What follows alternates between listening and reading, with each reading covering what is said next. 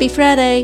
You made it to the end of the week, and I'm so glad you decided to spend just a few minutes with me every day learning about how to be a better reflection of the image of God.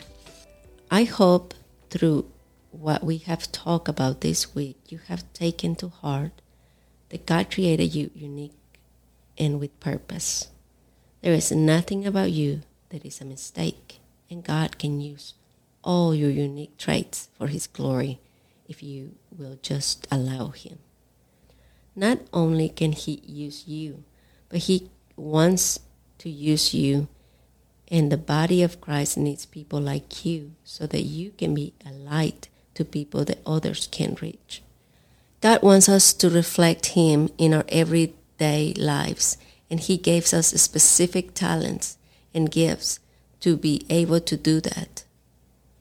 And like we said yesterday when we read John 13 35, the best thing we can do to reflect the image of God is to love those around us. So, what if you have messed up? What if you have done a bad job of being a good reflection of the image of God?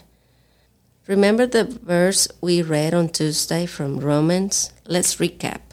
Romans 3:23 says, "For all have sinned and fall short of the glory of God." What this verse is saying is everyone messes up.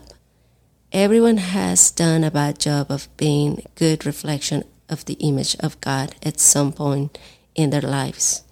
And if we were honest, we probably do a bad job of reflecting God at some point on a daily basis. But that is where grace comes in. Romans 5 8 says, But God demonstrates his own love for us in this while we were still sinners, Christ died for us. God knew we would mess up. He knew we would not reflect Him perfectly. And that is why He sent Jesus. Jesus made a way for our mess ups to be forgiven through the cross. So when we do a bad job of reflecting the image of Christ, we simply need to turn to Jesus, ask for forgiveness, and try our hardest to do better next time.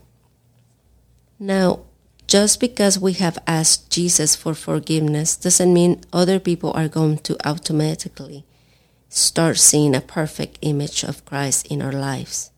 Sometimes we have to do the hard thing and ask our friends and co-workers for forgiveness as well. Letting your friend or teammate know that you recognize you messed up, that you are sorry and that you are going to try to do better next time can make your ability to reach other people even better.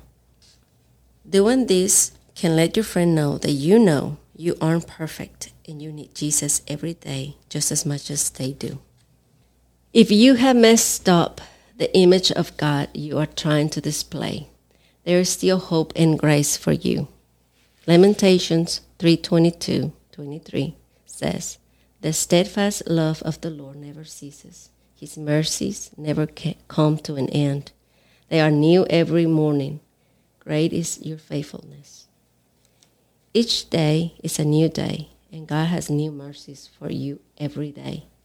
All you need to do is shake off the mistakes and mess ups and start each new day off with a fresh new start and a fresh new image of God being displayed through your life. As you go through the weekend and through the weeks to come, remind each other that God gave you the great ability to think and make good decisions. Remind each other to pause and not react irrationally, but instead to use that wonderful brain God gave you to think and to do your best to reflect His image. Encourage each other to use the gift and talents God has given you for His glory. Adults, let your kids know when you see them using their God given talents well. Pray for one another and ask God to keep your family humble, to always remember we have all messed up and we are all equally in need of God's love and forgiveness. I hope you all have a great weekend and remember, Jesus loves you and so does the Bridge Church.